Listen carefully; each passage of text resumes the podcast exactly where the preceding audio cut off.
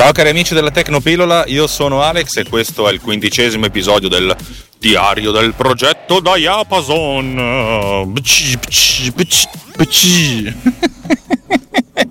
oh Gesù, con la T finale. Vai, andiamo di sigla.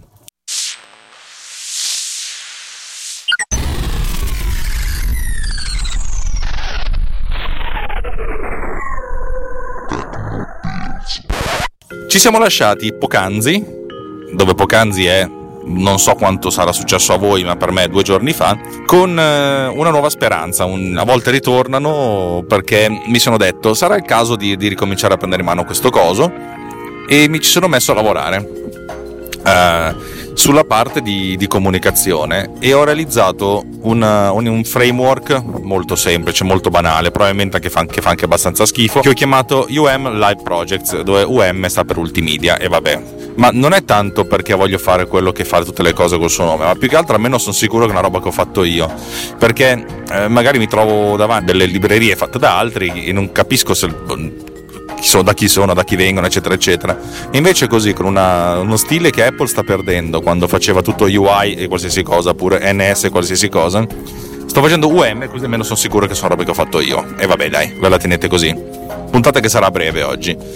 Allora, questo, questo sistema è un sistema pensato per avere dei file in locale e dei file in remoto che possono essere più o meno sincronizzati. Adesso la filosofia è che diciamo che mm, questi file possono essere o in remoto o in locale, ma non eh, eh, più che altro un'applicazione è pensata o per spedire le robe, cioè per generare dei, dei documenti che poi vengono sparati su eh, oppure per tirare giù documenti che vengono sparati su. La cosa bidirezionale ancora non l'ho, ci ho ancora ben lavorato, ma in realtà non è che cambi molto. La cosa che mi piace di più di tutta questa roba qui, lo dico per quei tre che, che capiscono cosa, cosa, sono le closure, che a questa struttura vengono passati anche degli encoder, dei decoder, per cui se gli, i dati che devo salvare sono strutturati in un certo modo, io dico a lui guarda, leggimi questi dati e quando devi tradurli usa sto codice qui e lui li traduce in questo modo, così almeno è un po' più comodo.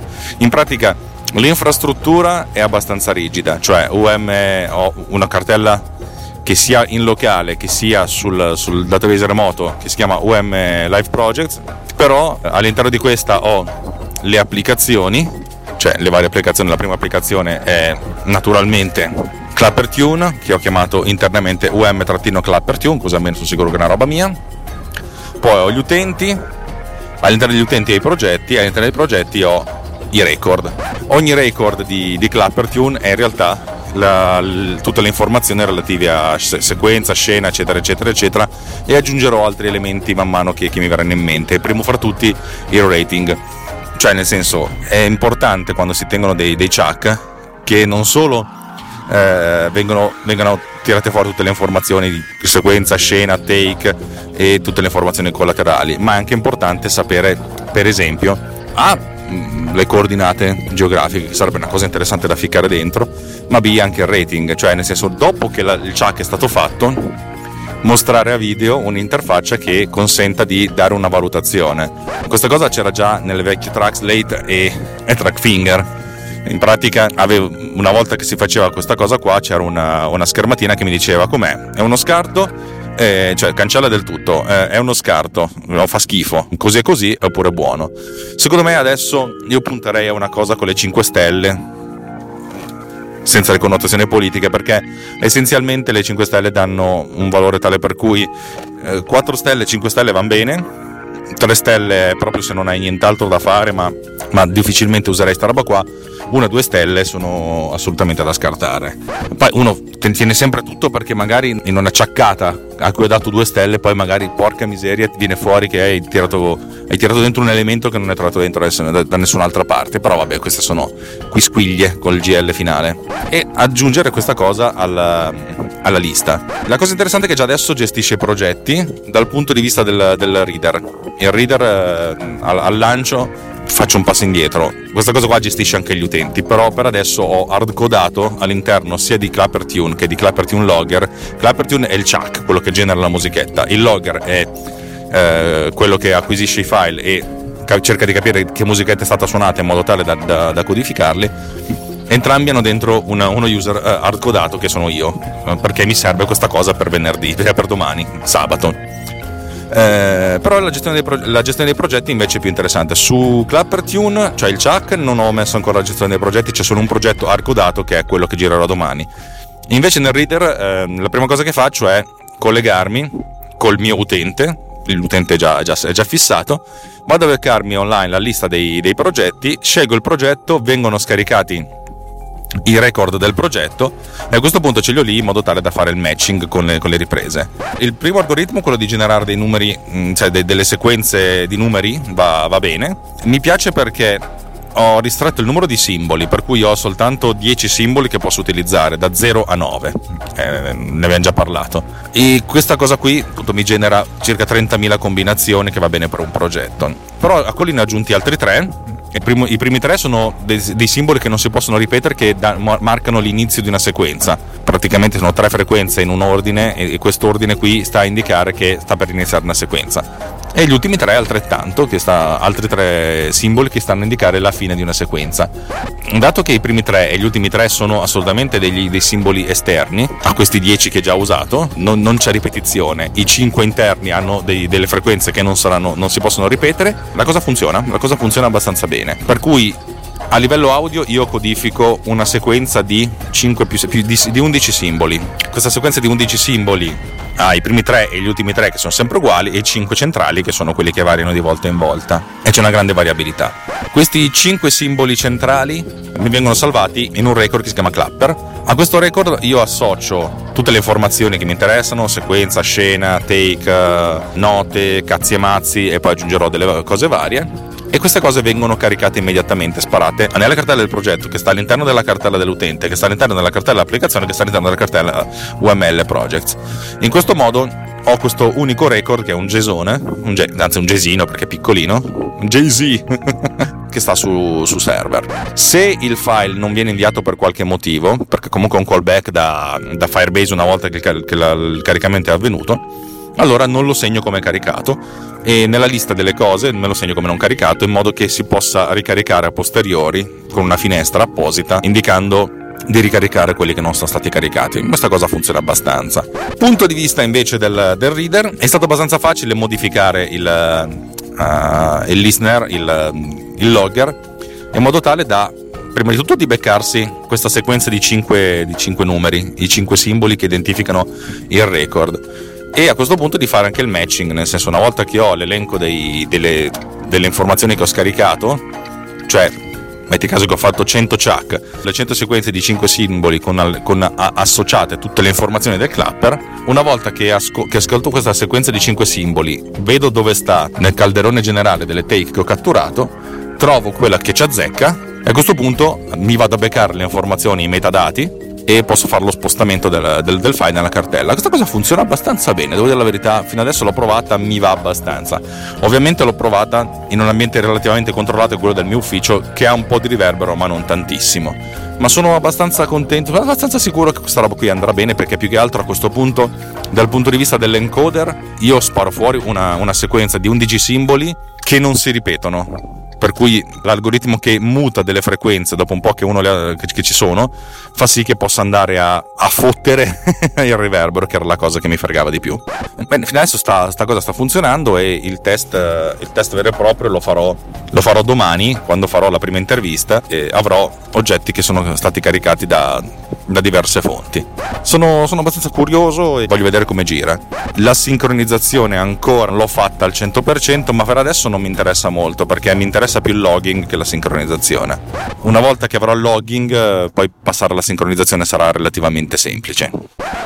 Già che c'ero, eh, uno potrebbe dire ma non stai facendo un cazzo in questi giorni insomma sto abbastanza tranquillo perché eh, ero in fase demo ieri anzi ieri è stata una giornata interessante perché hanno presentato la mia applicazione a, a Roma io non potevo andare per motivi più politici che, che altro ma è stato giusto così per cui diciamo che ero, ero, in ufficio e mi guardavo il log di quello che succedeva in da remoto, una sorta di bug remoto, però non vedevo le schermate, che mi ha fatto pensare che forse un giorno sarà il caso di, di, di preparare un debugger che fa anche una sorta di streaming di quello che succede. Mi è venuto in mente come fare, vabbè, questa è una cosa a sé.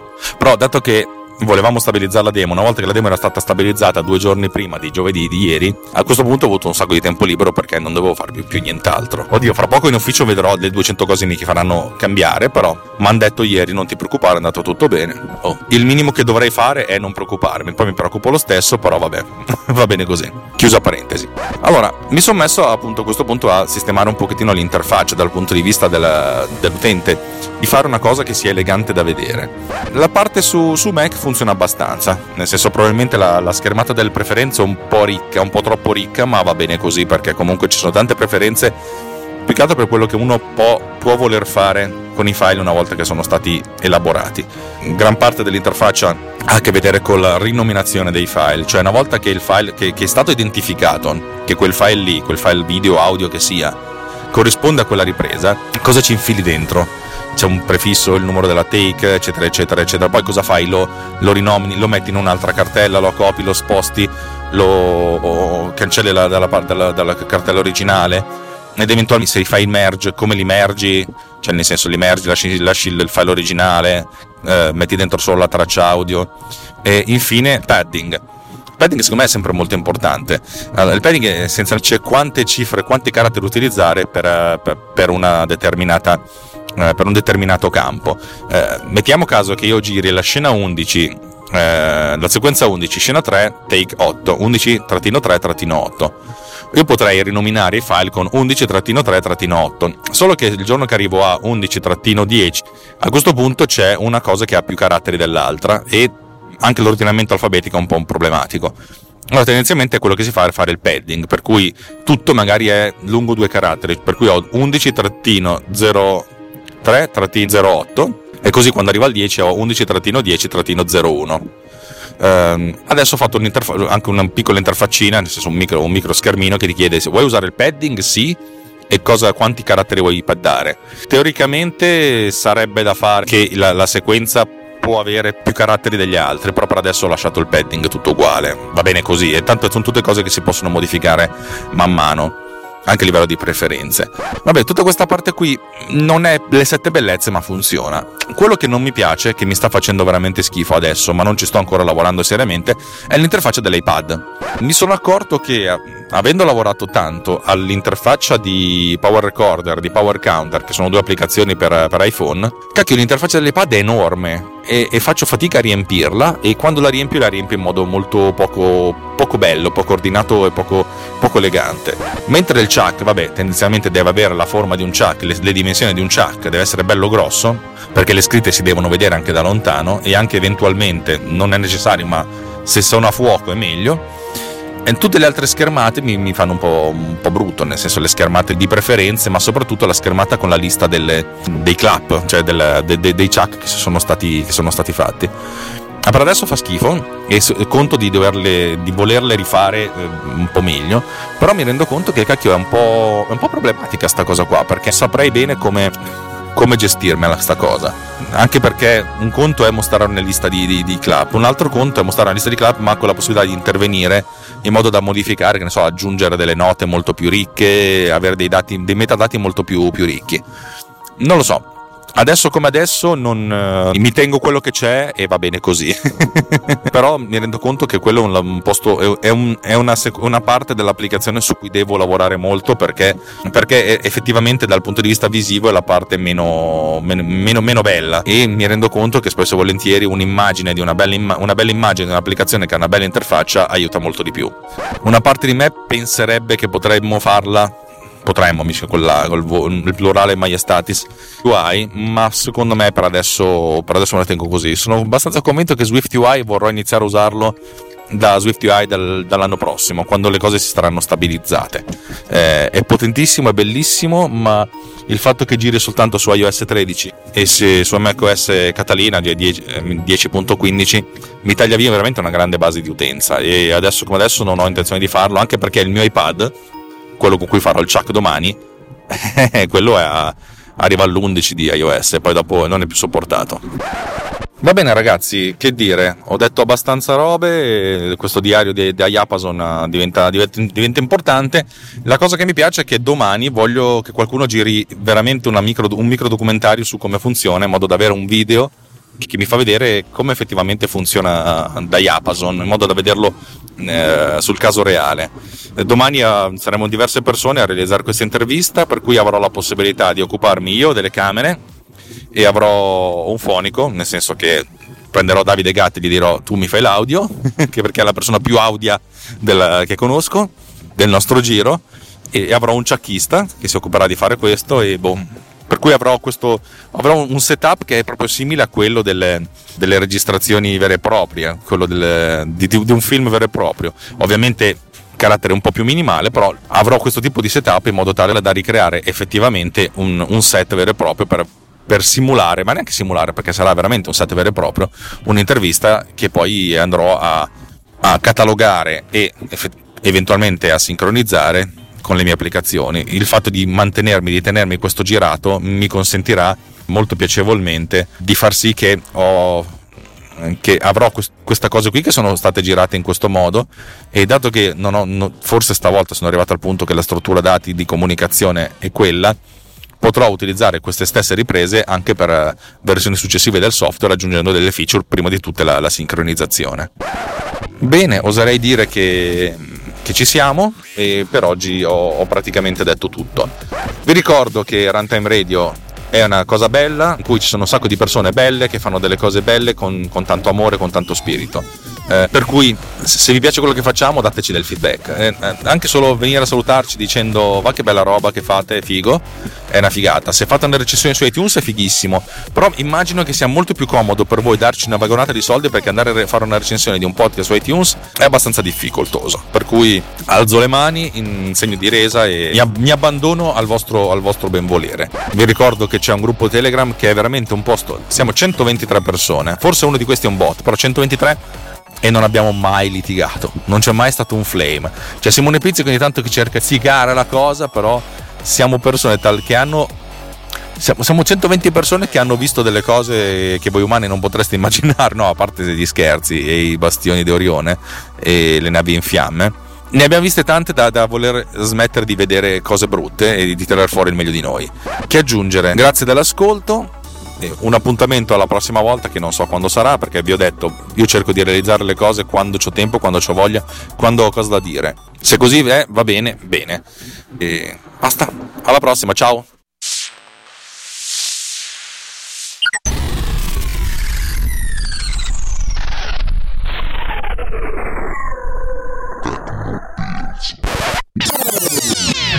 This has been done with Power Recorder.